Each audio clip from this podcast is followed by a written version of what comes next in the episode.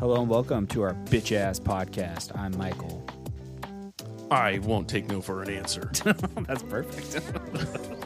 And I'm Mark. You're not a part of our bitch ass podcast this week. nah, I mean, I, I'm just, I live here. bitch ass. Do you ever consider yourself a bitch ass, RJ? You know, sometimes I get feisty when I'm hungry. You when get I'm angry? sleeping. Yeah. You need a Snickers. Yeah, he does turn into a bitch ass. What's the bitchy bitchiest asses? How do you say that? bitch ass. This. What's the most bitchy ass have you been, RJ? Can you, Uh, not with food. I remember when I tried to quit smoking and I yelled at Devin for being in the way of my trash can. I was in the. I don't remember that. I was cleaning out my Ford I Explorer. and oh, he, yep. he's like, What are you doing? I'm like, You're in my fucking way of the trash. I'm trying to throw shit away." I remember that. Yeah. And you're like, You just need a cigarette. I was like, Fuck you. I'm cleaning my car. Was I standing there smoking a cigarette while you're doing Probably. it? Yeah. Sounds about right. What you doing? I'm just walking around with a cigarette. Just cleaning my car, trying to stay active, and you're in my way of the fucking trash can. Do you mind if I stand here and smoke and watch you clean? Sorry, Bruce. blew some into your car. Ah, I'll blow this way. how long did it take you to quit smoking? Uh, I think he's still in the process, like four years. I mean, I, I quit cold turkey, uh, but I think it was just a couple of weeks, and then I was just like, all right, I'm, I, I got this. Do you think it's worth it at this point? I saved lots of money, and I just fill up my computer with photos now, yeah. and I paid off my car. Just imagine if you could smoke, if you could just rip cigs while you're loading loading photos in your computer. I probably wouldn't have a computer. That's true. Well, now you have all of those that- things done. Yeah, because it's a it's a pack a day. It was like three hundred dollars a month. Yeah, but- Mike has a point. You have all of the stuff now. I might as well start I get to start smoking again. Because you didn't stop for health reasons. No, not at all. okay. Just money, money, So- money, money. So there's a chance in your lifetime that you will go back to smoking. You think? No, possibly. Yeah, But I, if- I do like the money though. If you make like a hundred thousand a year, oh yeah, are you gonna start smoking again? Right, yeah, that's, Yeah. that's, that's easy. yeah, it's pretty tempting. I've been wanting to start again recently. I'm going out of town tomorrow for work for a week, and I think I'm gonna buy a pack. Just Just he's doing gay stuff. yeah, just He told me. He told me not to say anything. But I after told all the couldn't gay anal sex, I'm gonna want a cigarette Yeah. or twenty.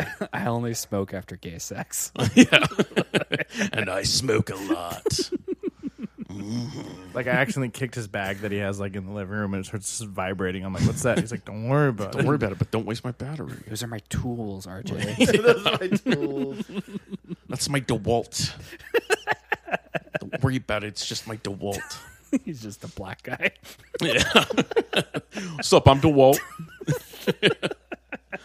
Uh, they have this thing called a uh, concrete vibrator that is literally just a dildo on a power tool. Sick. And you just put it into concrete to get all the air bubbles out. But I saw it and I was like, damn, this is a vibrator, man. It's like expensive ass vibrator. Probably feels good though. Yeah. 20 volt. That's cool. Yeah. So, so RJ, what? So, money's going to be the thing. If you make lots of money, that's how you start smoking again. I don't know if I would, oh. because that means I have to talk to Devin. Because then he'll be like, "I'm down," and then we'll just be in the garage. Wait, you're only going to smoke again if Devin's smoking again? No, if he doesn't, because then we'd be. Uh, no, I think he's saying if he starts smoking and then I'll start smoking. Yeah, again, he'll follow me. He's which like a is puppy. very true. Oh. Because I'm just looking for an De- excuse. Devin's like, if you're if I have to quit, you have to quit because I'm going to follow you, and he, and that's no, if I things- quit, nobody else has to quit. Yeah. But So you're saying Devin's a follower? oh, he is. I mean, RJ did quit first. Yeah, because I was just like kept on smoking, and he's just like, if I am gonna quit, you need to stop because I'm gonna follow you into the garage. So I was like, all right, I'll quit. I did just keep on stealing cigarettes from me for a while, which that was a kind of a nice deal. I liked that. We could go back to that. I wouldn't mind. I'm just like- looking for a reason here. I'm just in a free life. I really only quit just because I started boxing more and uh, Sucking dick. and yes, I can dick. I need the, br- the lung capacity. I only got two hands. Yeah. um, and money too. Money was nice, so I could pay for more gay prostitutes. You think that you'd need gay prostitutes? I mean, Probably not. I haven't been on you're good enough? Grindr for a while, but I think I might be able to snag a few on Grindr. it's weird that they don't have straight Grindr. Is Like- Tinder? Yeah, but it's different. Like Tinder is like a mix of people that you know say that they want to date, and then some people just hooking up, but mostly it's people hooking up and saying that they, they just want to date. Like hmm. there's, you know, like there's a lie about it. Where it's Grindr is just like, yeah, let's fuck. Like mm. that's what it's for, and it has like people within 500 feet of you that want to fuck you, like on a map. That's Like they don't have that for straight people. That's so crazy. Yeah, You should just get into it just to meet cool dudes. Yeah. Just start like building model airplanes and be like, hey, you want to hang out? I got this Cessna we could put together. I feel like you should just like put out a thing where it's just like if you're like you know visiting and you're out of state and you have a cool like you know gun that you can't have here in California, or if you're like you know part of the military and you get like all the cool stuff that I can't get, bring it over. I'll look at your penis and touch it a little bit, but yeah, as long as you Just to just to play with their gun. yeah. So you're gay for guns. yeah. I think Devin would be for down for that. you can just literally a sticker on the back of your car. Gay. My pride flag. yeah. just rainbow bullets. Yeah. Hey, Devin, you should try that. gay for guns. Yeah. That sounds like mm. Literally, he'll like I'll get home one day and he'll be like, "Dude, try out the suppressor." I'm like, "Where'd you get that?" He's like, "Oh, I did some things today, Don't ask, just try but it. it's worth it." But now we could shoot in the backyard. Do you think a, a libertarian dating app would go well? Hmm. I've been thinking about it because I, uh, I signed up for Bumble, and it's more of like a dating app Yeah. where you put in like your preferences. You can also And- find friends on Bumble. Yeah, I, I was going to say that too. Like it's made for everybody. I don't know who uses it to find friends. Probably just serial killers. Yeah. But it, there's an option out there, I guess. But you fill out all this info about yourself, and it says like uh, like liberal or conservative or apolitical. I'm like, well, I'm neither. Yeah. I'm not apolitical. I have opinions, but I also know that nobody wants to hear my opinions. and if there was an option for libertarian, I wouldn't want to put that Yeah. because nobody would swipe on that. So yeah, maybe. Man, I hope that there's a, a woman out there that has the same ideology as you do, Devin, and acts exactly like you. I'm I'm looking for her. if you're out there, my libertarian queen, come find me. Are there any libertarian women that Yeah. exist? Yeah. Uh, Well, during COVID, everybody on the right was libertarian, Yeah.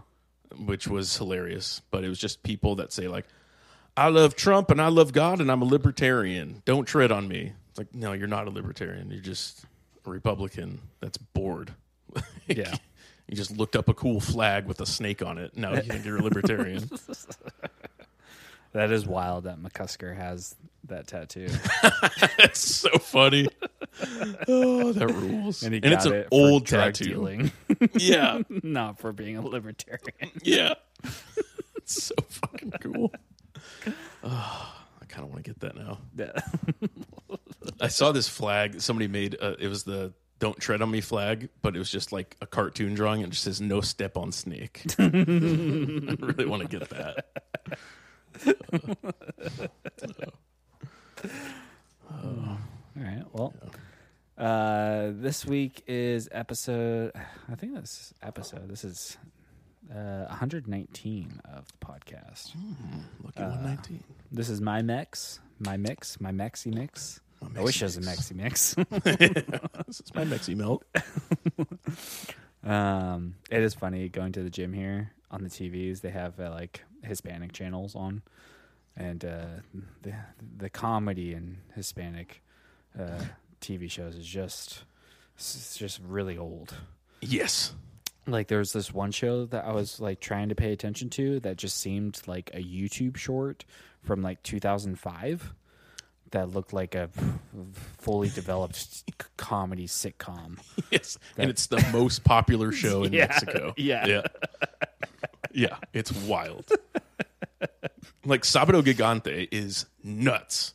it's basically they have that like little boy. I think his name is Chico, hmm. and it's a grown man like with a mustache that just wears like a propeller hat, and the whole bit is like he just like walks around. And there's just this Mexican lady with giant tits, and he just goes "a la verga," and the camera zooms in and out, and then a band starts playing, and they're like "ha ha ha,", ha," or "ja ja ja ja ja." It's crazy. Yeah, it makes no sense. Yeah. I watched one of those uh, Spanish stand-up specials with the subtitles, Uh huh. and it was interesting the way they like structure jokes. Oh, that's great. Like uh, Tom Segura was talking about a while ago, like translating because he speaks fluent Spanish, but doing comedy in Spanish is different. A lot of it is because of the cultural references; they don't apply, so he has to figure out a way for a Spanish-speaking audience to understand what he's talking about yeah. but also just like the language and the way they do like setup and punchlines it just hits differently there mm-hmm. but it was really strange it was interesting it's kind of like the difference between like american comedy and british comedy Oh yeah. like it just has a different feel Yeah, it does. yeah Yeah, it does. yeah Um, yeah, this is my mix, de- dedicated to uh, Devin's glorious lips. yes Um, i'm gonna get them guns uh, my mix is simply titled "Devin Gave Me Oral Sex." sure did Now, I've had this title. I thought you could say i've had oral sex I've had this title for like a year at least of different iterations of oral sex from Devin. nice that because I think uh, my last one that I made uh, was when I was listening to a lot of sludge metal, and I said Devin gave me oral sex and I sludged. That was a pretty good title. nice I made I made one of just '90s bands, and it was Devin gave me oral sex in the '90s, nice which could have been a pedophilia reference. I don't know. i mean we were both young back then You are older than me. I don't know how much. Okay, I mean, yeah. There's some Romeo and Juliet law I've heard of. figuring out their bodies and It's so wild when people like Bobby Lee have had those stories of being like, "Yeah, a dude just like pulled his dick out and said suck it, and I did it." it's like, Yeah. what? that never happened to me. Yeah, like something happened to you before that for you to do that. So let's get into that story. just for a guy to feel comfortable enough to be like, "I think he'll do it if I do it." You know? Yeah, yeah. He's just a boy. yeah. He don't know no better. Yeah. Oh, yeah. Yeah. I guess that is how that works. Though I'll, try it out. Let you know. Uh, yeah, so David gave me oral sex. Um, and I decided to make this style of this mix based off of uh, our last conversation with Devin. Because I felt like uh, some a lot of my old Michaelisms was coming through in that conversation, of being like, "No, this is how it is." and then I was like, "All right, let me look into some more stuff." And then I found these bands, found a bunch of other bands that I really like, and um, I was go- I was very curious what Devin was going to say about them. Oh yeah. Very curious. I have, have I have pages of notes. by the way. Pages. Um. Uh. All right. I'm gonna guess. Devin's favorite song is four. Okay. Devin's least favorite song, if you had to choose one, is number one. Okay. And then your favorite artist is two. Okay. Four, one, two. One, two. Right. RJ's a little tricky for me on this one. I don't know where RJ's to land on this one. Uh, I'm gonna guess RJ's favorite song is two. I feel like that's a safe bet for me. Uh, his least favorite is gonna be five because it's the longest. Yeah. And then the artist he wants to look into more is gonna be number three. two, five, three. Yes, I'm gonna lock that in. Locked and loaded. Oh, yeah, I think I might agree with that. Now, RJ, what were your thoughts going into this mix? Um, I like the title. Yeah, yeah. Yeah. That's you've experienced Devin's oral sex. Uh, no, I watched you two. No, I mean, RJ, I've given you oral sex before. I've gi- like I give oral sex to a lot of people, and I will say that that men are more receptive to it than women. Now you got a you got a nice suppressor out of that. So Yeah, I mean, not yet, but yeah, I try to give oral sex to basically every every guy that I meet. Honestly, Devin could have an Instagram page named Devin Gives Oral Sex, just where he talks about different bands that don't belong in one genre. Yes, I like this idea. I'd follow you. This is how I'll find my libertarian queen. yeah, but your libertarian queen would just call you a joke and say that you're not really a libertarian. I'll post like homesteading stuff in between every other post. Just be like, this is the life that I want. Just chickens and a farm and living off the grid. Yeah. And also, have you heard of Terramellos? Throw a cute puppy on there occasionally, Yeah. just for views. Yeah. Libertarian stuff. That's what you need. You need to get into puppy portraits, RJ. Ooh, that would be fun. to play with so many puppies. Yeah, you could have Dustin as your assistant. Just getting way too excited over puppies. All be pictures with him and the puppies Yeah. rolling on the ground with them. Yeah. You could do puppy and kitten portraits, but just don't schedule them on the same day. That's dangerous. But do schedule on the same day and see what happens. Yeah, See what happens. Just do it. Take puppy kitten murder fo- portraits. Yeah, before and afters. Yeah, there's got to be a subreddit for that. That's like the two shots I take. All right, and go, and I'm done for now until the end. might be ten minutes, might be an hour. I don't know. Uh, so you like the title? What what what other thoughts did you have going into this? Not much. Not much. Okay, okay. I'm, I'm Did uh, you know what it was? Uh, it's based on what you had before. Because we're talking about emo, and it's the a specific type of well, Well, I mean, the way that you talked about it was RJ's might like this. He might enjoy this. So I was like, oh, it's gonna be something that I like. yeah. And we talked a little bit about math rock. Um, and you're saying, oh, I like math rock. So were you expecting like? Were you there on What do our you- last podcast? this is literally exactly what we talked about. Yeah, but like Damn! I'm Just calling you stupid again. I don't know what's going on here. Fine, I have nothing else to say. Let's talk about the songs. Let's talk a music podcast. Oh, Alpha. But my question was going to be before I was so rudely interrupted. Um, you said that you doing like great, math Devin. rock. You're doing What great. do you like about math rock? Like when you say you like math rock, what math rock do you like? um, Got you there, bitch. I like the algebra. Ah, shut up. I'm done with you. RJ, do you like Fall of Troy? Uh, I'd have to hear them. You we've had them on, we've had them on a mix. Yeah, I'd Yeah. Go back and listen to them. Okay. That's out of my uh, my terabyte memory. Do you like Minus the Bear? I do like minus the Bear. Okay, we're getting somewhere. Do you like Don Caballero? I have to listen. Been on a mix. I have to listen. Yep, like pterodactyl. Do they count? Oh yeah, pterodactyl counts. Yeah. Do you like swims?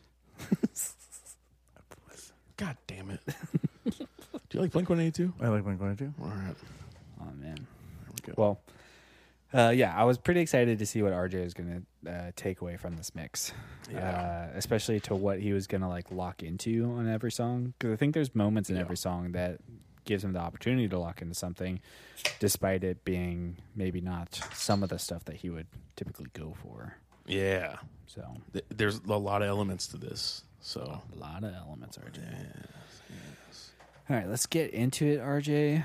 Um, all right, so first song on here, I've got Illinois, Alberta by Your Arms Are My Cocoon off of their self titled EP or his or they, or I'm not really sure. it's. It's EP. Uh, this is the fourth song on there, two minutes and 49 seconds. So, all I got for Your Arms Are My Cocoon is this I've got I recorded all of these songs while I was still living in Katy, Texas, mostly with nostalgia and love for my friends and girlfriend in mind. I hope you like them as much as I do. Heart. Released September 2nd, 2020. Songs written and recorded in my bedroom and sometimes in my car between March 2019 and August 2020. Awesome album art by Sophie Wellness. Wellness. It is awesome album art. Smiley face. That's all I got. Yeah, and their description on uh, Spotify just says "small songs for big hearts." Yeah. Heart. So I, I'm not really sure who they are, what they're doing out there. But uh, this is one of the first bands that I ran into that made me want to make this style of mix. Because I was listening to the band Verse Self, and then Verse Self led me down this bigger rabbit hole. Um, and I saw, obviously, I saw the name Your Arms Are My Cocoon. I'm like, I must listen to you. And I started listening to them. I was like, oh, this is uh, like, oh, there's like music that is more palatable shoo shoo. That's Yeah. like in my head when I first listened to them. I was like, oh, this is like like I can get into this. It's like an easier entrance into this style of music than a band like Shoo Shoo out there. Um, so I was pretty happy to find them. Uh, I really like this song. So RJ, you turn the mix on. Talk to me.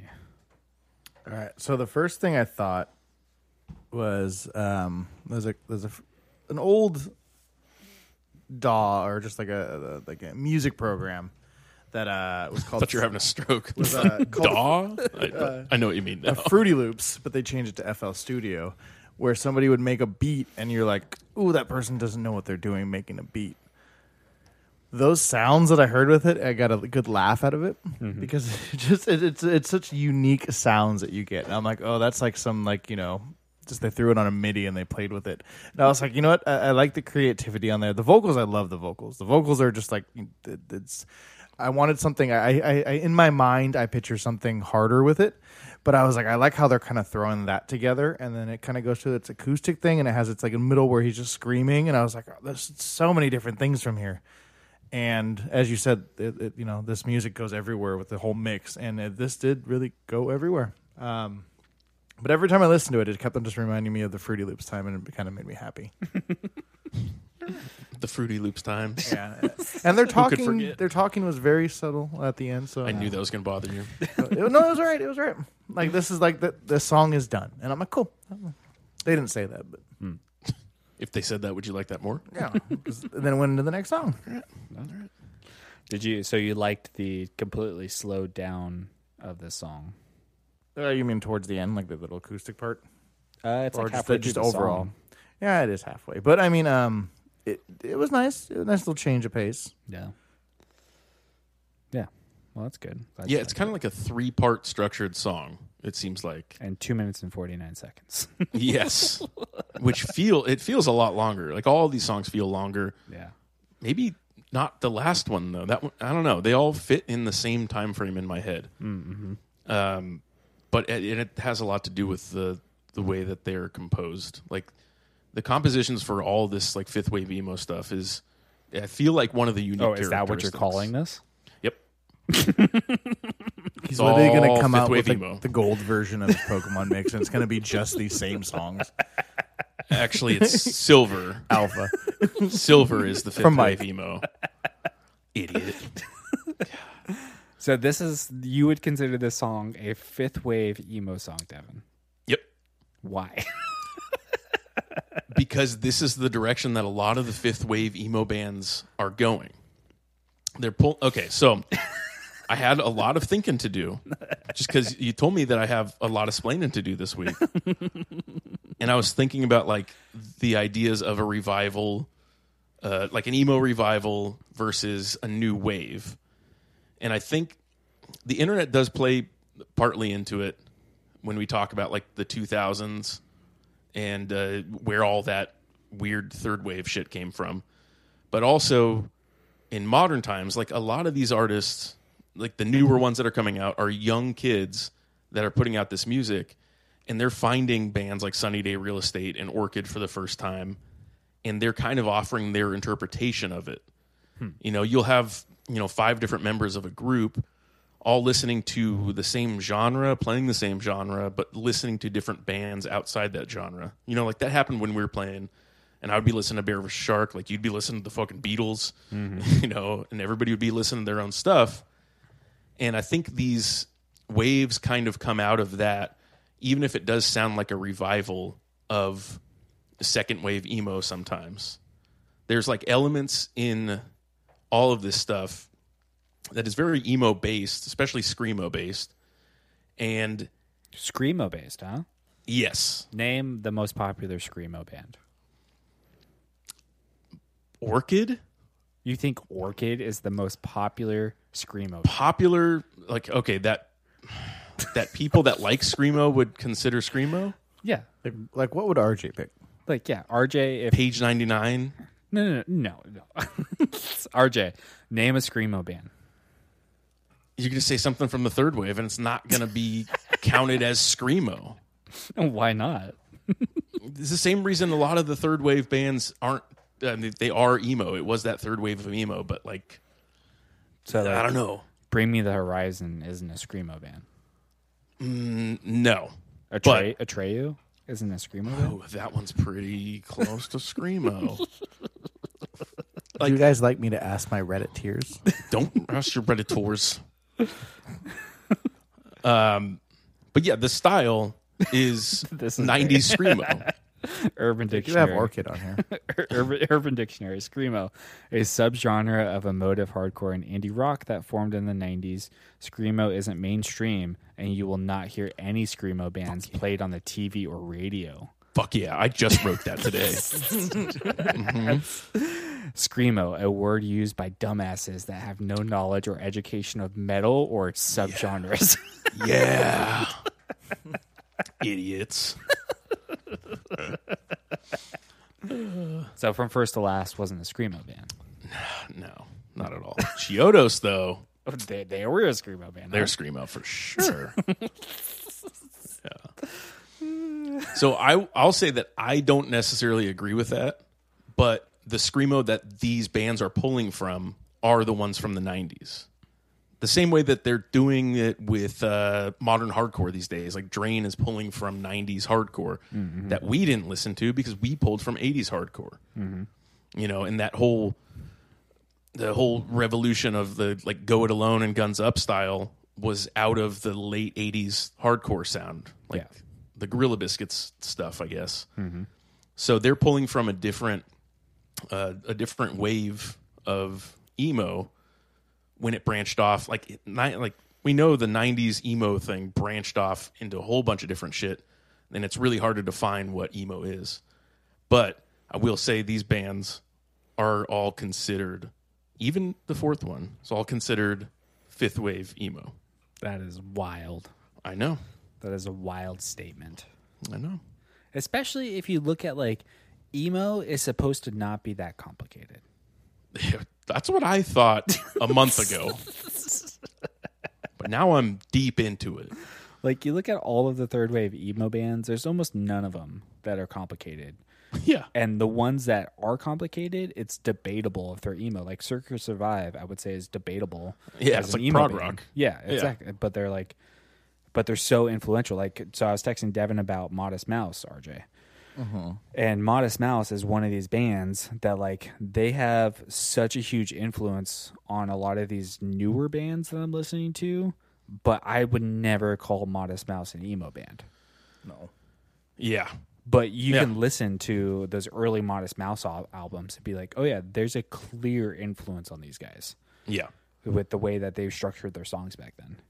and i think lonesome crowded west popped up as an emo album on some research that i was doing Interesting. and I don't know how I feel about it. I haven't listened to it recently, so ah, maybe maybe Moon in Antarctica has a little bit more emo tinge to it, mm-hmm. but it's kind of sim- like I would consider Modest Mouse an indie band. Yeah. And what do you call an indie band that goes mainstream? You know, like indie is supposed to be like independent from uh, labels, like record labels and labels, as far as what kind of music they are. Well, with Modest Mouse, it's like "Float On" is a pop song. Yeah. Yeah. So, Yeah. but that style is now like pop indie, which I guess is a whole subgenre of it, but still considered indie in a way. Yeah, Like, that's kinda like the third wave. It's like pop indie. Yeah, Yeah. yeah. So uh, indie gets kind of mixed in with, uh, especially the '90s. Like when when things start branching off, a lot of the stuff does start sounding a little bit more like indie music from that time, with a little bit more emotionality to it. I would say like the thing that defines it for me is unconventional song structures, but not exclusively, but mostly unconventional song structures and the use of like uh it so different chords like um the way Touche Amore uses chords is different than the way Guns Up uses chords. And that's what gives it a specific sound where it makes it feel more emotional. So they're using, you know, maybe minor chords or suspended chords or something, and, it changes the feel of the song a little bit. Yeah, and rhythm patterns. Mm-hmm. I mean, just the an upstroke.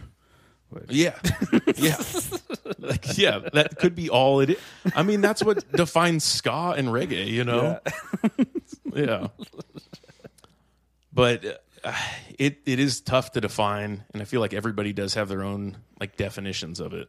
Yeah. But yeah, I would consider these all fifth wave emo. Yeah, it's it's so weird.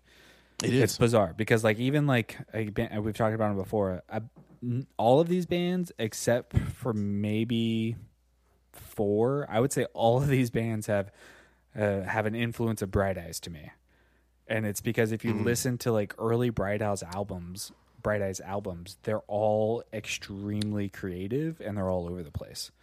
Like Yeah. they're, they're not just f- funneled. He didn't get funneled until I'm wide awake. It's morning. That's when he started Yeah. to like be like, oh, okay, I can bring in like some type of pop sensibility to it. Yeah, Yeah. yeah. He's all over. That's kind of like honorary title. Yeah, like it's a disorganized um in indie band. I don't even know what they are. They're they an emo band now? They're pretty emo. what's Wilco? Are they an emo band? No, dude's on too many pills to feel any emotions. yeah. Didn't he just die recently? Jeff Tweedy? Did he? I think, so. or maybe some other guy from Wilco. Uh, I know Tweety know. Bird just died. Tweety Bird died. The- that so- cat finally get him. Yeah, Sylvester finally got him. Damn. it's only a matter of time, though. Watch out, Roadrunner. You next, bitch ass. yeah. Uh, so Devin, you like the song? Yes. So I had heard this song before. I had heard this band before when I was looking up fifth wave emo to figure out what the fuck it is, and uh, I came across this and was not looking for this style of music, so I didn't listen to the album. Um, I just played it from the first song, and I was like, "Eh, okay, I'm not looking for like weird like bedroom pop with screaming vocals, like lo-fi quality. Yeah. So I just skipped it. And uh, this song like is a standout song on the album. But I went through listened to the whole album and it's it's awesome. Like I had in my notes, um, I don't like the low lo-fi quality of this song. I would like it better if it was had slightly more production quality, like the second song, like just a little bit more. And I did change my mind over the over time with that. I like the production values on it. It works for me. Like it has kind of like an Elliott Smith feel to it Mm, yeah. You know, like done on like an eight track or something at home. Not But an also- emo artist. What is he? He was probably the most emotional considering how he died. That's pretty emotional. He's got a point. You're not emo unless you cut your own heart out. Yeah, I like the song. I ended up uh I mean, I liked it right when I heard it on this mix, but it caught me off guard for a little bit and I was like, yeah, I don't think I like these guys that much that much, but this song's kind of growing on me. That transition was awesome. Mm-hmm. And yeah, I love the whole like ending part of it. Jeff Great. Jeff Buckley, not an emo artist, huh? Well, he might have been murdered. okay. I forgot about that little aspect Yeah. of it. Yeah. it's still up for debate. So you listened to the rest of this this album? Yeah. Uh, is it good? You, I think you said Yeah. it was good. Mike, did you like it? yeah, it's. I think it's only five or six songs. Yeah, it was an Uh, EP. yeah, it's, it's the really- only thing they have. Yeah, that's it. It's really good. The song Because I like the rawness, uh, as Devin said, of this. What's You'll like the- it. There's a lot more variety on the album than just this song, which the song is indicative of that. Like, there's a lot of shit going on. I I had uh their most popular song, uh, "Snowy." I had that on Ooh, it for the longest time, and then Foster Nosferatu. Uh, but RJ, you'd like "Snowy" a lot. Like, It's to good. Okay. Yeah, this is the last song. Why did you do that? Want me to play it? Yeah.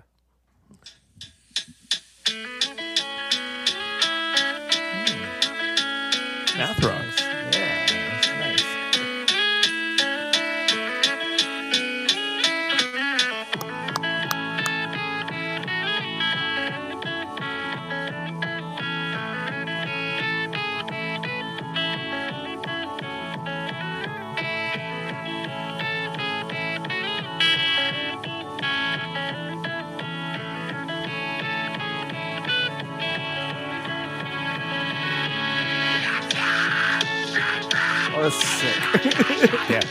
I Really like good. that.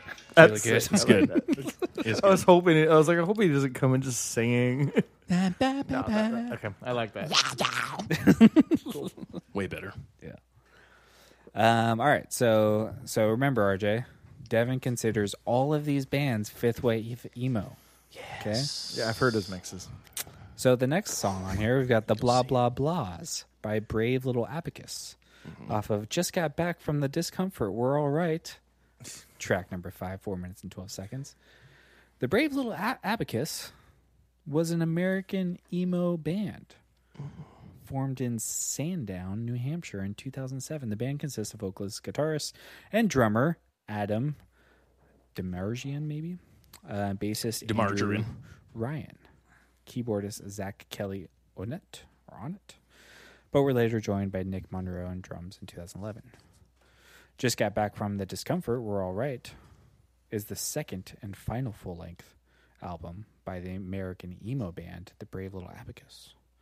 The band was a lo fi home recording that developed a popular following only after the band broke up and was noted by critics for its varied instrumentation and unorthodox vocals. In a staff review, Sputnik Trebor rated the album 5 out of 5, describing it as a life changing record, the most underrated, underappreciated classic in all of emo. Oh, noting that the lo fi production and his nasally vocals nevertheless created a challenging listen. Uh, just got just got back came in at number 27 on Spin's ranking of the 30 best emo revival albums. Uh, dispatch from the doldrums of typical's 2000 emo. Seven years later, it feels just as unique as ever. So when I stumbled into this, I did not know until I started doing some research how well regarded this group is, or these guys are. Never heard of them before. Uh, and uh, I listened to them and I was like, oh, cool. This is like a cool, like modern math rock band. yeah, yeah. Because when you look at their albums, I think even on their albums, they're like, the dates are not correct. I think the dates on like Yes. Spotify are like modern dates of when they uploaded them. This album is a compilation, I think. Oh, is it? Okay. Yeah, from what I was reading, I th- okay. No, this is a compilation of all of their stuff, but it was compiled to sound like an album. Mm, okay. Like if you listen to the whole thing, it flows really well. But it is Yeah. a collection of songs from all of their stuff. Yeah, so I, I wanted them. I wanted them over. It was between them and this band called Verse Self um, on here because I thought that Brave Little Abacus brought uh, an extra quality in the production for me to be like, this ain't no emo band. Especially, it's just I've just never heard an emo band sound like this. Yeah, There's so much happening in just this song in the production that I'm just like, what do you? When I when I started doing research, I was like, why are you calling them an emo band? yeah. like like I would call them a post hardcore band. That's what I would call them. Mm, yeah. I mean, it is closer to what like Idles does, Yeah. like sonically. Mm-hmm. But Idles has that post punk edge to it. You know, th- it is something about the instrumentation, and I think your resistance to the emo label is also because you don't know a lot about the fourth wave emo stuff, like which No. all basically sounds the same Well, this to was a fault. The, well, and the reason why I chose this song in particular is because it's like, oh, you've got like, I don't know if it's a trumpet or a saxophone back there. I don't, I don't know what they're doing in that section of the song. I don't know if it's live recording of an actual instrument or what, what exactly they're doing. Um, it could be just something that they did digitally. Um, Yeah. Regardless, it's like it, it brings in that element of like because we had just talked about Cap'n Jazz because of Devin. And I'm just like, but just because you have like a trumpet in a post-hardcore song, like doesn't make it emo now. yeah, yeah, yeah. uh, so RJ, Or does it? well, we don't know. so RJ, you get to this song. Uh, talk to me, talk to me, brother. So you know how the first one was uh, FL Studio. Mhm. This one was a video game. Okay. Um, I swear I heard something from Mario uh, when he powers up or jumps up or something like that. Subgenre of emo, Nintendo Core. I was Not like, this song, but I was like, somebody's gonna probably be like, "Oh, this is because it's like Game Core or something." Okay. Um, but this song, I, I I love the vocals. I love like the singing that he does. Then he goes into like the screaming part, and I was like, "Oh yes, I like that." And then like then like the video game, and then I was like, "Okay, that's weird." And then the horns come in, and I'm like, "Okay, that's weird." and then like the atm- atmospheric ending, and I was just like, "That's weird." And then I finished it, and I was like, "That song was so cool." and then I got so happy every time it came on. I was like, "This song, it makes me." It just, it's just everything. It's, just, I just wanted this in my life. Uh, I enjoyed it, and I enjoyed it a lot. And I, I hadn't listened to anything else, but it's like you know, I, I, I do want to. Because I enjoyed this song. Yeah, they're in this band. There's so they're much. bringing so many different elements to it. Like, so, so insane. much. Yeah. What was that band, Ar- Devin? Um, they had a song about pizza or an album about pizza. Horse the band. Yeah. Yeah. All right. Good one. Yeah. That's Emo band. no. No. but I don't know what they are. Yeah, this is like Bear vs Shark stuff. This is Yeah. what- Yeah. is- if, if this is considered emo, Devin. if Bear vs Shark, if Terrorhawk came out in 2013, it yes, would be a it would fourth be an wave emo album. yes. 100%. I definitely agree with that. Maybe right now you're in the best of hands and not Terrorhawk, but still, yes. Yeah, th- it is. And this is what I'm talking about like people getting influences from outside of the strict musical style that they play. Like, we didn't see it in first and second wave emo because a lot of those bands were getting influences from their direct peers because the music that they're playing wasn't on the radio or on TV. So nowadays, everybody gets their music online and they have access to fucking everything. So everybody listens to a little bit of everything. And that's why we're getting like, like this, some of this stuff is closer to like bubble grunge. Mm-hmm. You know, like it's getting into that c- category. And when it went onto autoplay, even went into a bubble grunge adjacent song uh, by I think Harmony Woods.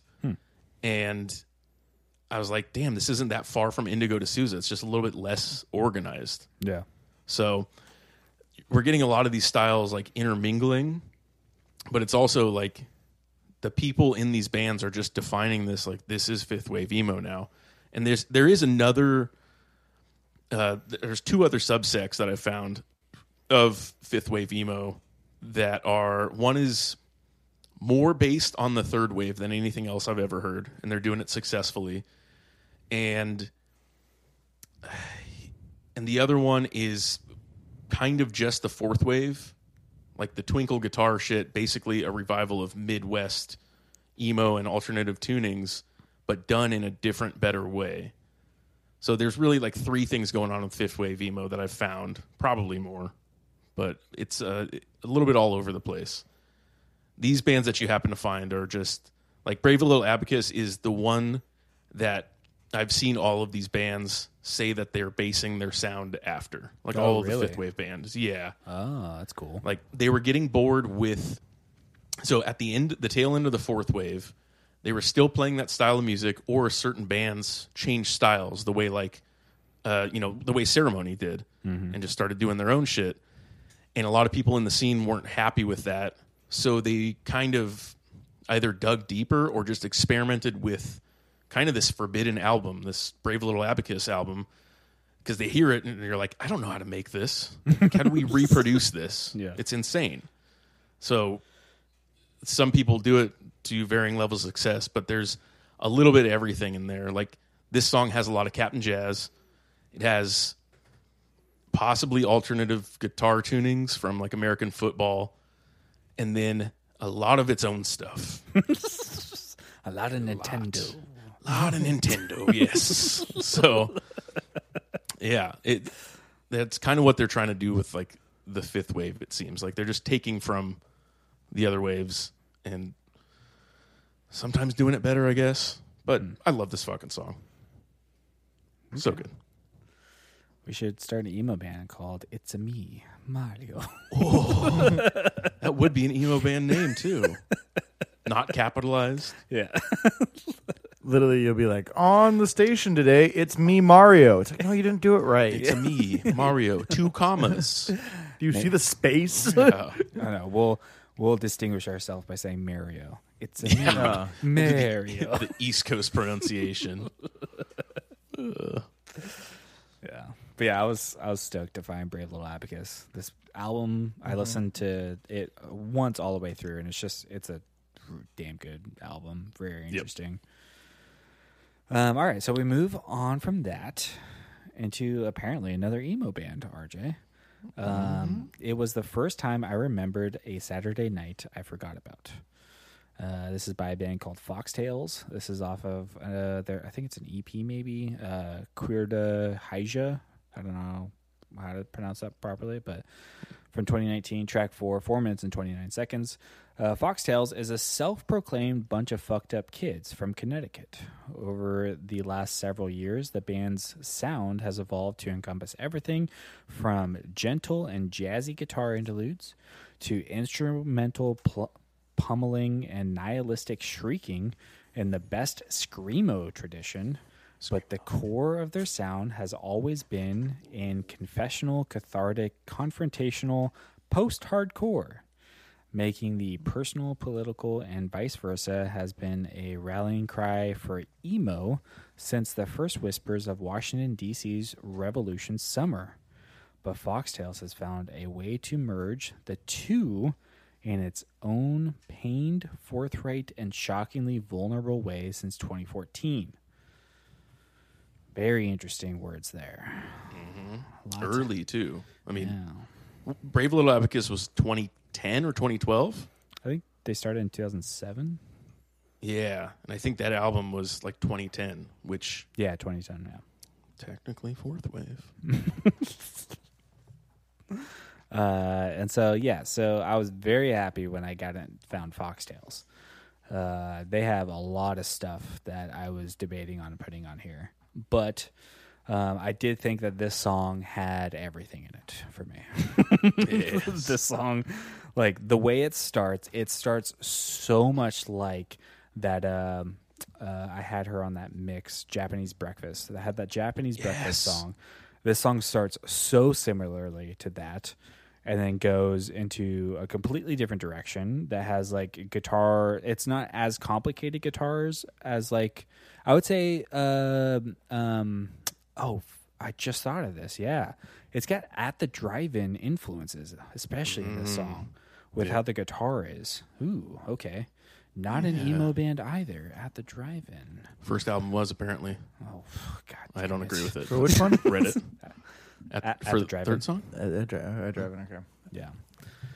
Pattern against user, not an emo. I think it was a different one. It might have been an EP. Okay. Um, but yeah, I was super stoked to find them, and I was just like, "Oh, this song is perfect. It's got it's got the greatest opening. It's got a really interesting middle part, and then just the the rest of it just sums it all up. And again, to me, it's a four minute twenty nine seconds song. It doesn't feel like four minutes and twenty nine seconds. I fucking love No. this song. So RJ, you got you got a little bit more weird Nintendo emo with some maybe some trumpet, and then you go into this song. Talk to me about Foxtails, RJ. This one, this was this was emotion too. Um, Well, it's making RJ feel emotion on all these songs, so I'd say that's emo. It's pretty emo. okay, so the beginning of it, what was that? Just a, some horn in the beginning, and Do you want me to play the beginning? Okay, you're, and then she starts singing. And I was like, okay, don't know where we're going with this. And then it changes up. And then it changes up with a horn. So when I was in my car, this is a side story. But then I hear the horn, so I think somebody's honking at me, and I'm like, "What the fuck's on?" And then I realize it's finally in the song the second time I listen to it. Um, but then just the, the chaos of it, and then it comes together again, and then it's just the chaos of it, and it's just all over the place. And I, I love the vocals of it. I love her singing on it, and the song is just, it, it was good. It was good. It was all over the place, and it's like everything you needed. A- And I enjoy the song a lot. Uh, uh, and the album cover is great. yeah. I love it. It's so it's like simple, but it's weird, but it's I like it. Did you see their newest album cover? It's a photography based one. You might like it. It looks pretty cool.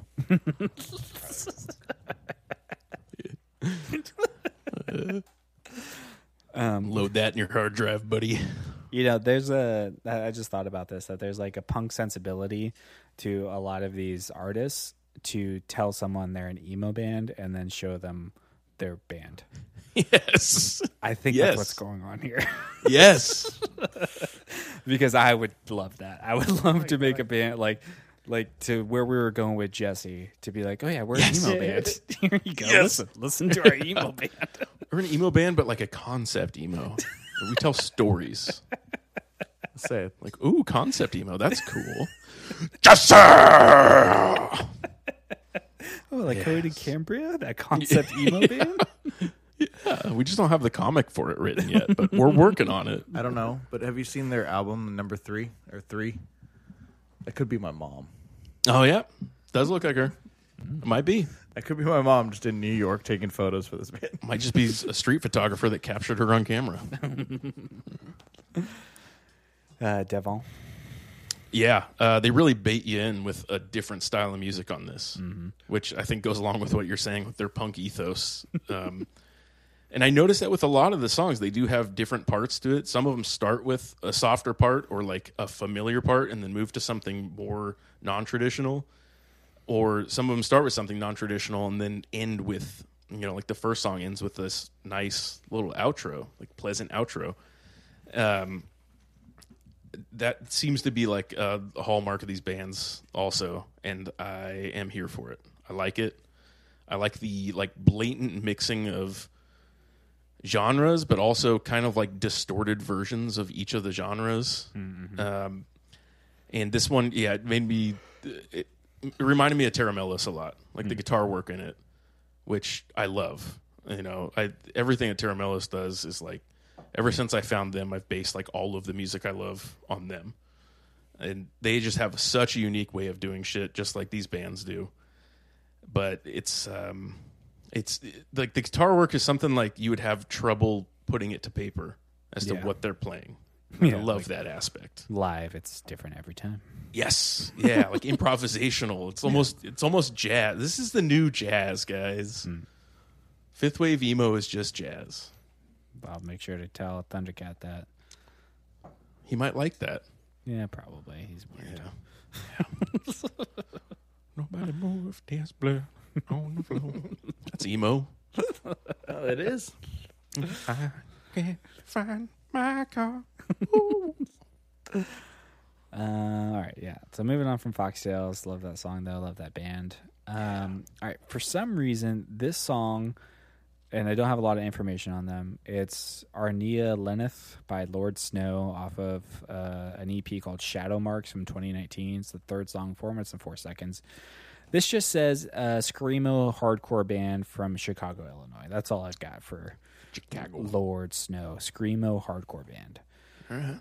Uh, this song in particularly, the first time I heard it, I loved it, and it just reminds me of Dustin so much. And I don't know if it's the drums because it's a it's like a pretty simple tracking to the drums, and for some reason I can picture Dustin playing drums and screaming to the song. Yeah. And not not Dustin's like dock worker hardcore scream, but like when Yeah. he's just like ah, to myself, I'm just Dustin sitting singing a song. yes. Uh, yes. I have no idea why. The song reminds me of him so much. Um, but I wanted to when I found uh, Lord Snow, I was stoked on it because it's just, just like because because at first I'm just like, okay, are they like a hardcore band? And then listening to more of their stuff, I'm just like, I don't, I, I, I don't know what to call you. Yeah. uh, so RJ, you get to Lord Snow. Talk to me. Is Lord Snow based on uh, Game of Thrones? Probably. We have no info on that. Can can we find that out? Do they have Game of Thrones in Chicago? I'm going to say yes. They it use is. they use my uh, HBO account. yeah. Well, the books are much older than the show. RJ. Nobody reads books these days. That's true. I just audio booked it. yeah. I do see Dustin in this too. Now that you mention it, No. uh, but the song first when I got here, I don't know if I was a fan of it.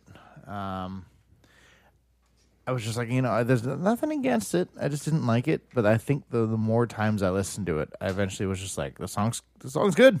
I, I like the song. Um, it it does have a different energy to it versus the other previous songs. Uh, the quality is a little different on this one. Um, it's just the whole style. I don't know if this is. I don't know what they're doing, but they're doing something different. And They're doing some what- weird. At near the end, you know, they're doing that weird like break, jazzy Mm-hmm. riff drum thing that they're doing. Yeah. But it almost sounds like it could be like electronic. Yeah, I don't know what they're doing there. it, it's it's just weird. Like it kept on just catching me off guard every time I got here. And then at first, like I said, I didn't like it, but then I was just like, all right, I I, I accept you for who you are. Um, and I don't know if I want to go more into them, but then I like eventually got to the point where I was like, I kind of enjoy it, if you will.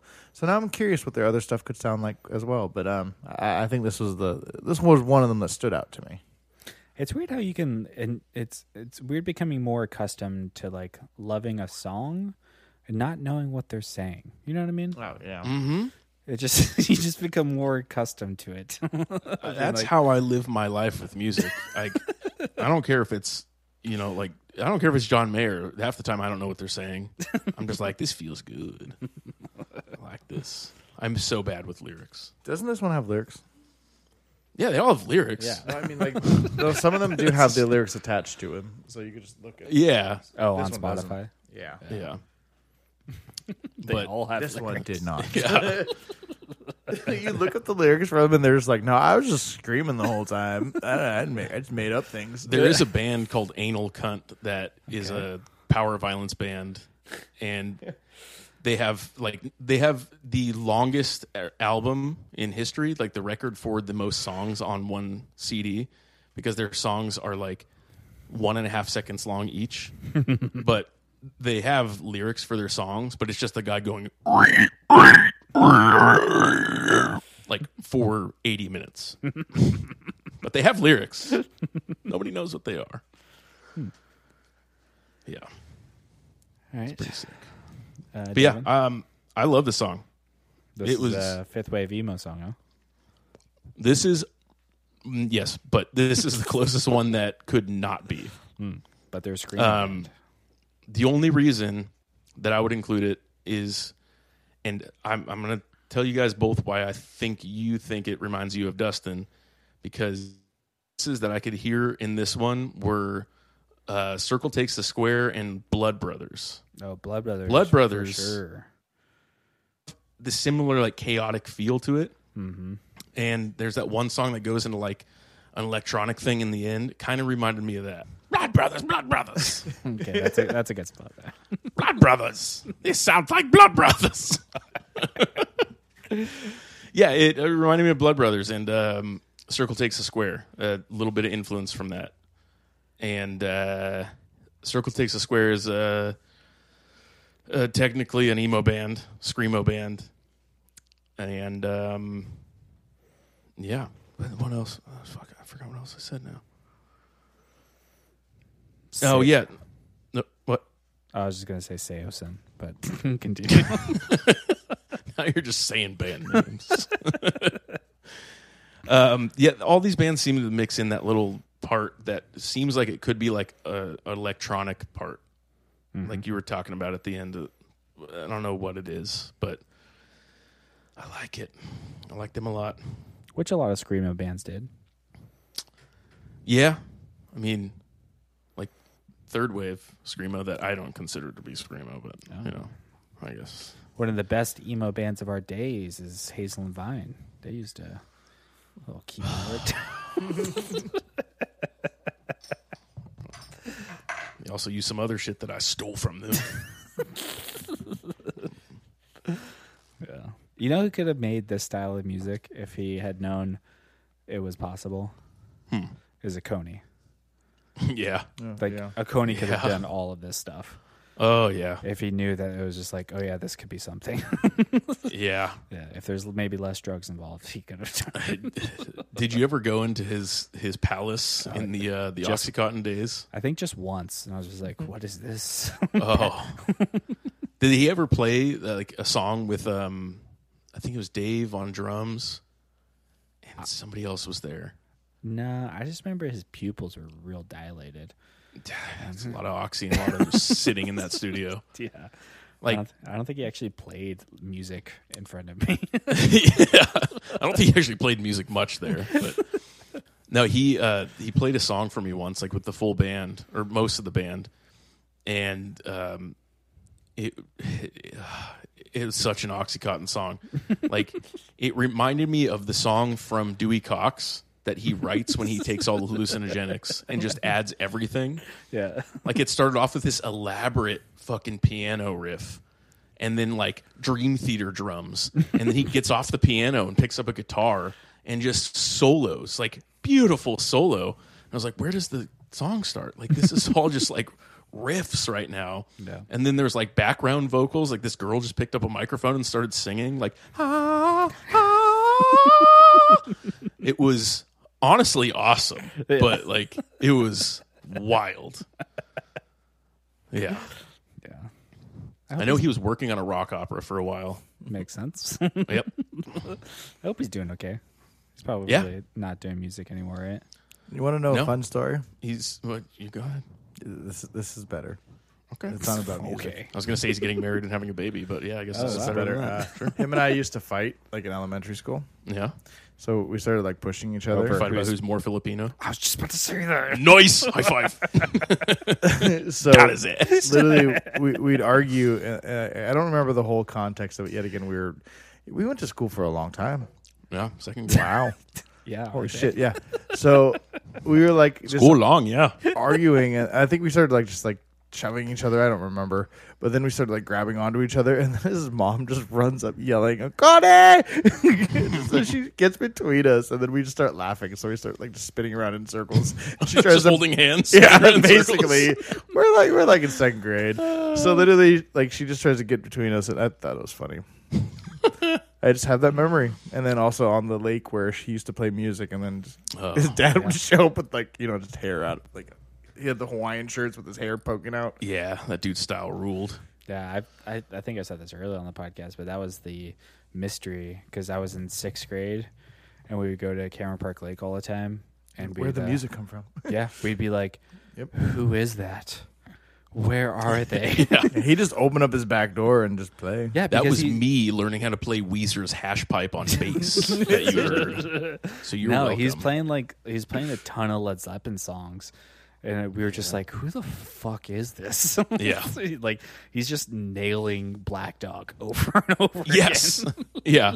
Oh, it's like, oh, he's two years older than me? Yeah. And I'm six? this is fucked up. No, he he played a piano recital in second grade ah, and played yeah. like Beethoven's Fifth perfectly. Stupid. yeah. yeah. We were just in fucking Cameron Park Lake, Yeah. creating swamp monsters out of each I, I was just peeing in there. That's all I was doing. We would we would take fish out of the lake and put it into the, the swimming pond. Hell yeah. Me and Sam, Shark. Sam Miller. That's how we spent that entire two summers. I was just skimboarding and trying not to get staph infection in my dick from that water. yeah. Well, you got a what was it called? Uh, Vaseline. uh, swimmer's itch. That's what. You Oh, that. I got it. yeah. I live with that shit. I remember putting popsicles in my pants to make it cool down. it was a rough summer. And those damn geese. I heard it's not a, a lake anymore. Really? I heard well, it's just a mud puddle uh, from somebody that lives there that I did a shoot with, What's I mean, the difference? You don't have water there. and she was just like, "Yeah, there's like nothing there," Hmm. and I was like, "Oh." She's like, "You can, but it's like a muddy puddle." So she could just be like, "It's gross. It gross." was but a muddy puddle. but We I'm- just swam in. I want to go there gross. just to be like, "Oh, it is just a muddy puddle." Yeah, it wasn't technically for swimming. Like they had like no. the paddle boats to take them out, but you, they Yeah, the paddle boats are gone. I hear. they had docks, so we swam. Yeah. so Yeah. that's how that works. They had signs that say "Do not swim," and we're like, "Okay." yeah, we would fish in there sometimes. Yeah, I did a fishing competition there. Oh, really? Yeah, I didn't win anything. People Yeah. are competitive. I used to fish a ton when I was younger, RJ. I don't know if you know this about me. I've fished all over America too. Oh, But uh, there was a time when we would sneak all all all the time into Bridlewood because Bridlewood had one lake that was uh, one of their little lakes in there that was real good for the fish. is that off Bass Lake? Yeah, Yeah, that's what those housing developments. Yeah, yeah. Yeah. We used to go behind uh, Sleepy Hollow off of uh, Oh, North yeah. Shingle. Yeah. There's a little lake back there, and we caught a uh, a fish that was swallowing a bird. it was pretty cool. Yeah, we'd go to the KOA. We went to the KOA and fished a couple of times. Oh, K- KOA Lake. That's Yeah. rough. Have you guys ever been to that KOA? Yeah, I stayed there a few times. Yeah, it's pretty sick. Yeah, it's pretty cool. I never stayed there, but I went to go visit. It probably was you. No, there's a there's a homeless guy that worked at Taco Bell that lived there. Like, so, oh, maybe I dropped somebody off there. Yeah, Yeah, because I went there. I never stayed there, but I went there for something. Maybe I picked up weed. you could find weed anywhere there. Yeah, that could have been it. It's just where homeless people live. I remember it not being dangerous or feeling dangerous. No, they had a horseshoe pit there. Um, all right, so last song on here, we've got the theme for this evening's warm dinner salad by a great name for a band, Lobster Fight. Lobster fight. all one word. Uh, Lobster Fight are a keyboard drum driven indie rock duo from Pueblo, Colorado, whose music is a chaotic and electric blend of sounds taking from a plethora of different genres, such as, but not limited to, experimental rock, 60s pop, or 60s pop, progressive rock, lo fi, shoegaze, ambient, jazz, power pop, indietronic, noise, psychedelic pop, math rock, synth pop, folk, post hardcore, and punk. Did you say emo? no emo. What? The project started on June 23rd, 2019, compro- or comprises vocalist, multi instrumentalist Angel Sanchez, uh, primarily on piano, and James Grove on drums. So, this is a duo where one guy's doing all of the production for the most part. And this is uh, what comes out of his brain. Yeah. And it's funny listing all those genres that's related to this song. And to me, this is the most emo song on this mix. Yeah. And it is not to be heard anywhere there. Yeah. um, I was pretty happy when I found Lost Lobster Fight because I was just like, I looked into, uh, I saw it was just like two dudes, and I was just like, yeah, this dude's doing, he's he's out there, he's doing something.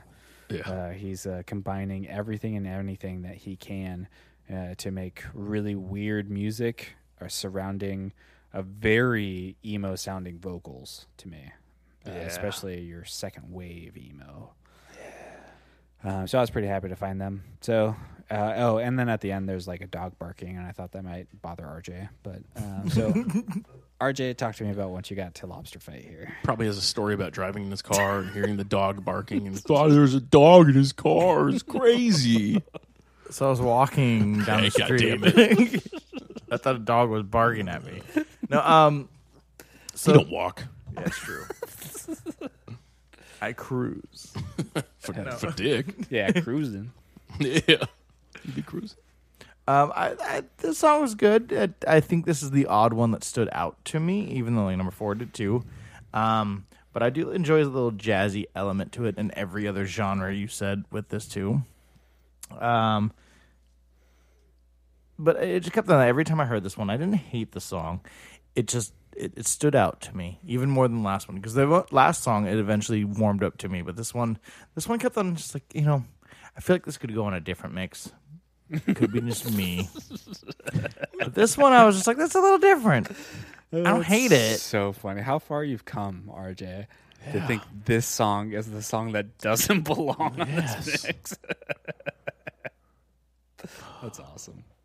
But I was just like, I like the song. I just it just it was odd. It was odd versus everything else because I think maybe everything else was screaming. This guy's not screaming.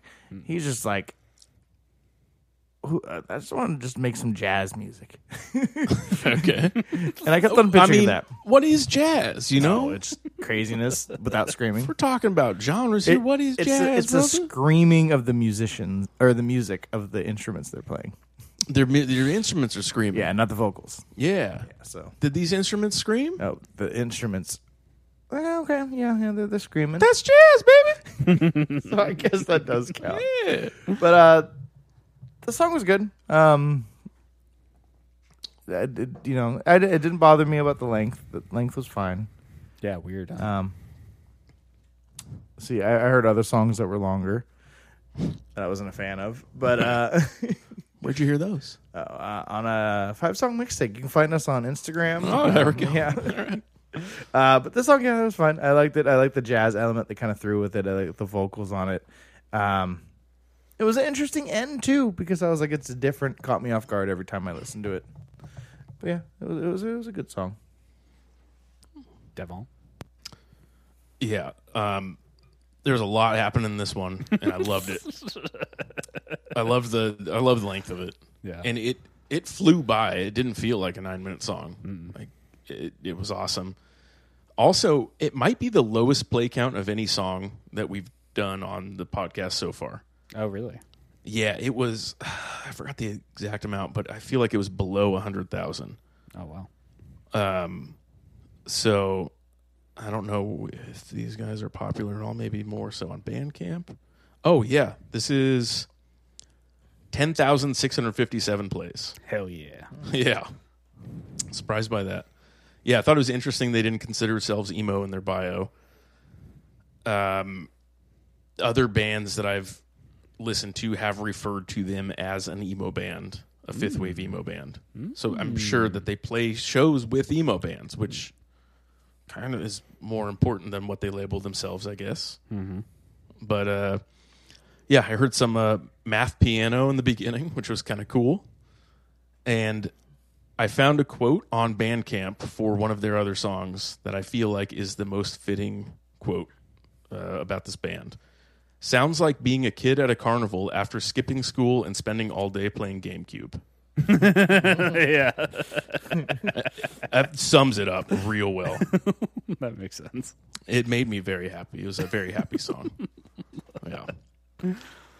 Yeah. Yeah, but I love I love that band. Love the song. Love the album. I did listen to all of these albums, by the way. Yeah, I think this is like the third track on this album. Just to be like, this is a nine minute song. Per Yes. song on here. That's another thing. Like a lot of these bands are like putting closing songs as their opening track, and then just going to some wild shit for song two. It's like, and it works. It it works great. Like that Brave Little Abacus album flows so well. yeah. Um. All right. Well, uh, Devin, I guessed four one two for you. How did I do? Mm, kind of close. So favorite song was two. Oh, okay. You were right on the least favorite. Least favorite's one. And favorite artist is actually five. Oh, you're a lobster fight man. I'm a lobster boy. I'm a real life lobster boy. Yeah, I hope they're they're. You should you should start uh, their groupies as the crawdaddies. That should be yes. their groupies. The falls lobster fight around the crawdaddies. Oh, we can make lobster hat merch. Yeah. I can just dress up like the Gorton's fisherman. I want you to come to their shows eating lobster. yes. Have a lobster bib on. I'm gonna eat lobster, grow my beard out, and just get a big yellow like trench coat, like a raincoat. Be a be a real life Maine lobster man. Be naked underneath though. I like the music, lobster fight. just sound like the guy from Pet Sematary. Uh, You can refer to your penis as a lobster. Yes. Would you like some more butter on your lobster? Look at the lobster fight. Slides in real easy with the butter. Uh, that's awesome. Uh, and then RJ, I said two five three for you. How did I do? Two five three. Um, you're close. You're close. Um, you picked three as a band that I would want to go into, but I think I'm just gonna stick to what I picked. I picked two five two. Oh, Um, I, want to go because I mean, obviously, I like the first one, but I was like, I, I love the f- second song, and I was just like, I want to hear more by them, and I was like, well, obviously, that's both of them. The third one's cool too. I like the third one too, but I think I keep on going back to the second one, and just the video game aspect comes in, and then just the ending was just like, oh, that's relaxing. Like I just want like a Caspian feel to come out of that with the like the tones and like just the the airiness of the end. RJ, that's fourth wave emo. You said I would like fourth wave, right? You would. You do. You just don't know it yet. You can find us next week. So uh, the question, Devin, is emo as a title just a catch-all for oral sex? No. No. Okay. Yeah, I- I'm down. No. Emo is something different. I don't know how it's defined, but it's different. Well, isn't that supposed to be your job by making these mixes? But I mean, I mean Trying the best he can. it, it's all fifth wave emo. but we have a fourth wave emo band in this, but you called it all fifth wave emo. Yeah, because if you listen to any of the other fourth wave emo, there's not one band that is doing what Brave Little Abacus was doing. Mm. They were an outlier. They just happened to be in that era. So at the time, they weren't an emo band. I think they were, but they were just like an obscure emo band, like trying to take something in a different direction. Okay, I have an example. It is on my next mix. Hmm. There's one band that gets a lot of credit for being like the emo band. Like before people get to Rites of Spring or even Sunny Day Real Estate, they get to this band when in their emo journey. Take But- it next Sunday. Fall Out Boy, actually. but uh, they don't. They're the only band of this type in the second wave. Third wave has none of it, and fourth wave is completely influenced by it. So, this Does that band, work. it's just it's one of the outliers, and that's what I'm saying with the internet. People are able to pick up on certain things and kind of wonder, like, why didn't anybody do anything with this afterwards? Like, So do you think that like third wave emo wasn't influenced by anything previous? That was emo. I think it was. Uh, so I'll say I'm I'm going to skip the third wave mix, but I'll say I think it's influenced by uh, Get Up Kids most heavily, but uh, as far as like emo goes, but Get Up Kids and a little bit of like Sunny Day Real Estate, just in the way that they did, they were kind of revolutionary with their song structures and like tempo changes and a little bit more yelling, but not going like melodic yelling. Like screamo just went straight into like screamo, like grindcore in the '90s. But So Sunny Day Real. Estate, it was it's screamo. But, But- it's not grindcore. It's not it's not grindcore, but the vocals are grindcore reminiscent. so I think grindcore actually came out of screamo, but no. But I would say third wave is influenced by Sunny Day Real Estate. You know, like Promise Ring and Promise Ring and Get Up Kids are kind of interchangeable for me. Yeah. Get Up Kids has a little bit more of that uh, mainstream pop feel, but Promise Ring is closer to the actual emo sound than Get Up Kids is. So I would say Sunny Day Real Estate, Promise Ring, and then Get Up Kids is your path to the third wave. Not Everything Weezer. else, what? Not Weezer. I mean, Sunny Day Real Estate might have influenced Weezer, or I don't know. Like we were talking about that indie grunge sound, a lot of that came out after Sunny Day Real Estate. Like bands were doing stuff, but the sound when it got solidified as to what was like popular, Uh, as to what we're going to remember, came after Sunny Day Real Estate. So that went into indie from there. I feel like. I know it's controversial statements, but yeah, Alright, there's so this so one. your, so your next mix is the s- the part two of second wave emo, yeah, it's the green edition. the two point five. Yes. Can we Yes. ignore the first two? No. You can't ignore the first two because there's so the ones that I've picked um, are influenced by previous bands that we've heard and also influenced bands that we will hear later or that we already have heard in like the third wave. So they have you know influence uh, like the last band has influence on most of the third wave fourth band has influence on all of the fourth wave. Um, I'm trying to share this. There we go. But yeah, it's mostly songs that have elements to them that uh, are influenced by previous bands and influence bands after them. Hmm. So I'm curious, curious how you're going to feel about it. Let's see here. It's a it's a grab bag. Uh, I just I don't know the first band, but I know the rest of them. I like the rest of them. You know the second one? Yeah. Oh, okay. Your covers are. Cover's great. Are you making these covers? No, I wish. There's pretty good. everything on the internet. You might also like Memo Memories, Alternative Rock's Most Precious Gems, Mm-hmm. Math Rock, and This Is Super Heaven. Shoegaze Super Heaven. classics and slow. I got that too. Yeah. So, so, so. Mm. Yeah. We're going to fourth wave after this, and I feel like a lot of it will make more sense. Hmm. So you know song four. Oh, oh yeah. Uh, Yeah, it's. I feel like everybody has heard that song. hmm There's no other band like that in that era, and that's what the whole fourth wave is based on. And they do something different with it. It's not just a revival of that one band, but from know- the fourth wave, the fifth wave took a lot of their guitar twinkling from that. You know, I listened to this album again several times last winter uh, when uh, that one podcast came out. Um, and I still don't know if I would consider this album an emo album at this point. I think it's a shoegaze album. Is it Smashing Pumpkins?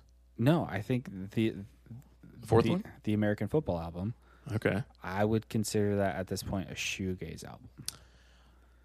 A lot of the other songs y- are closer to that. Yeah.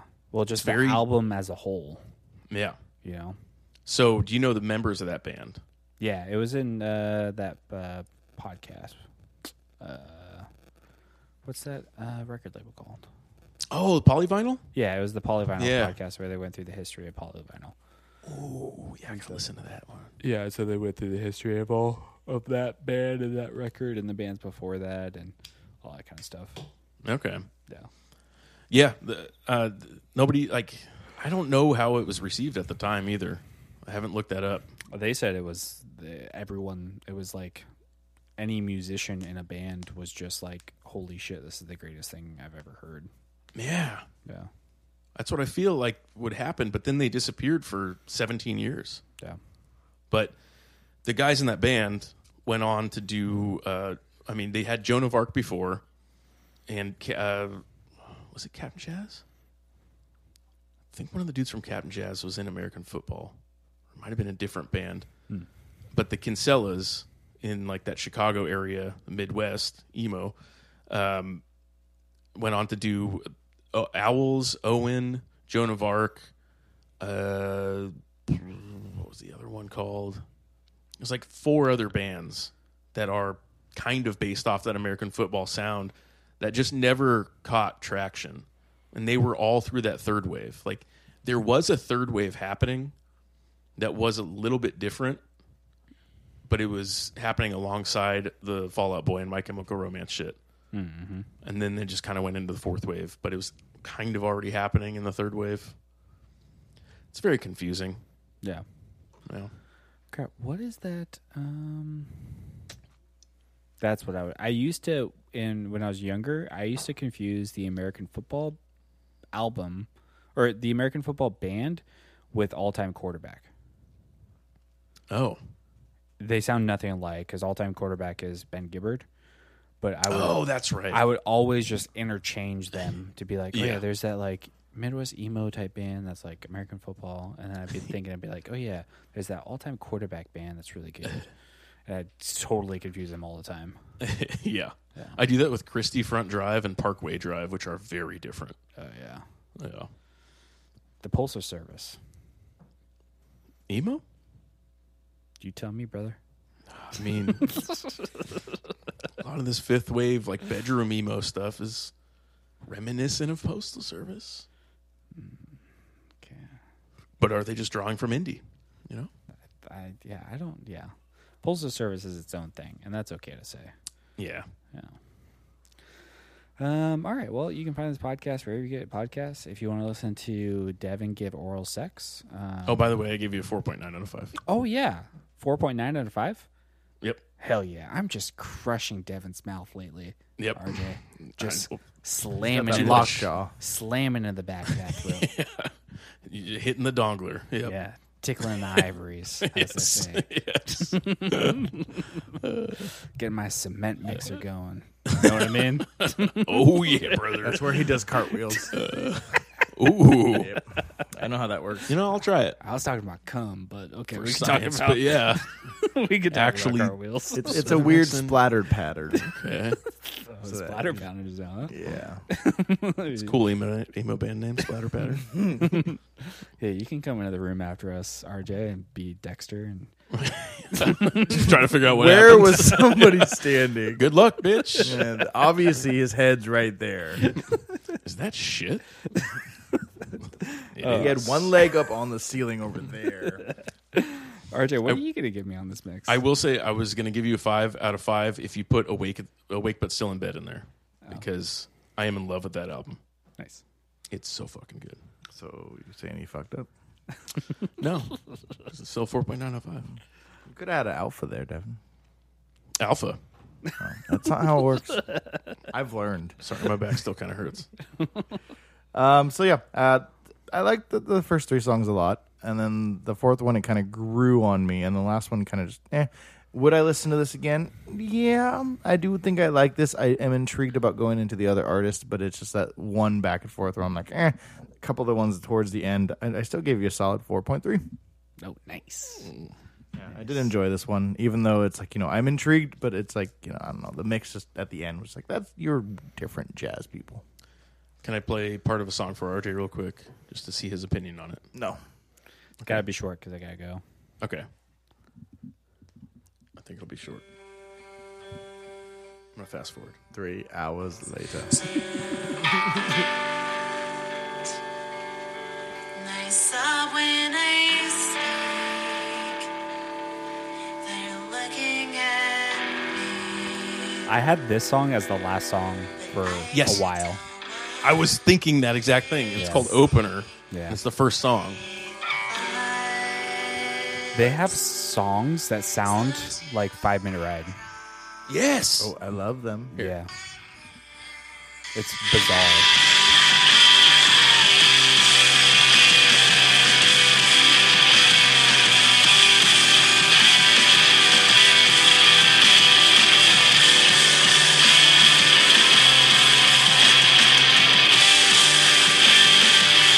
No vocals, but Can you the can you vocals are great. can you play real quick the "Stay Who You Are" that it's in a three song EP? I think the first song it's "Beauty."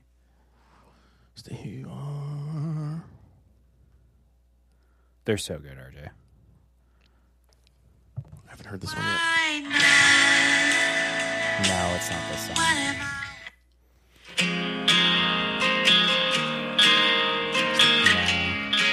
Last one. It's not on there. Fuck, I Oh. can't remember what song that was. It has an opening to it.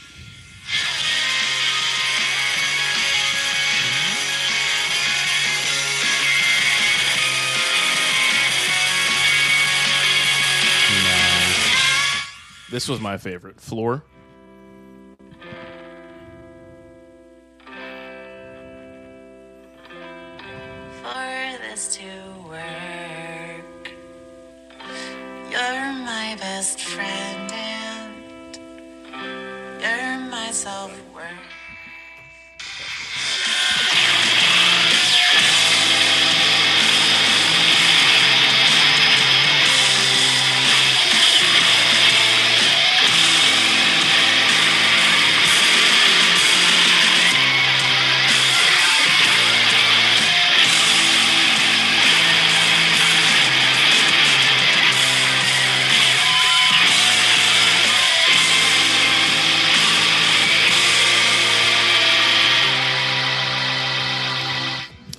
Reason why I didn't keep them on there on this mix is because I feel like I could just call them a bubble grunge band at They this are point. so close to that. There's Yeah. certain songs that aren't, yeah, but yeah, I agree. A lot of it really just levels out to that bubble grunge. yeah. I love them.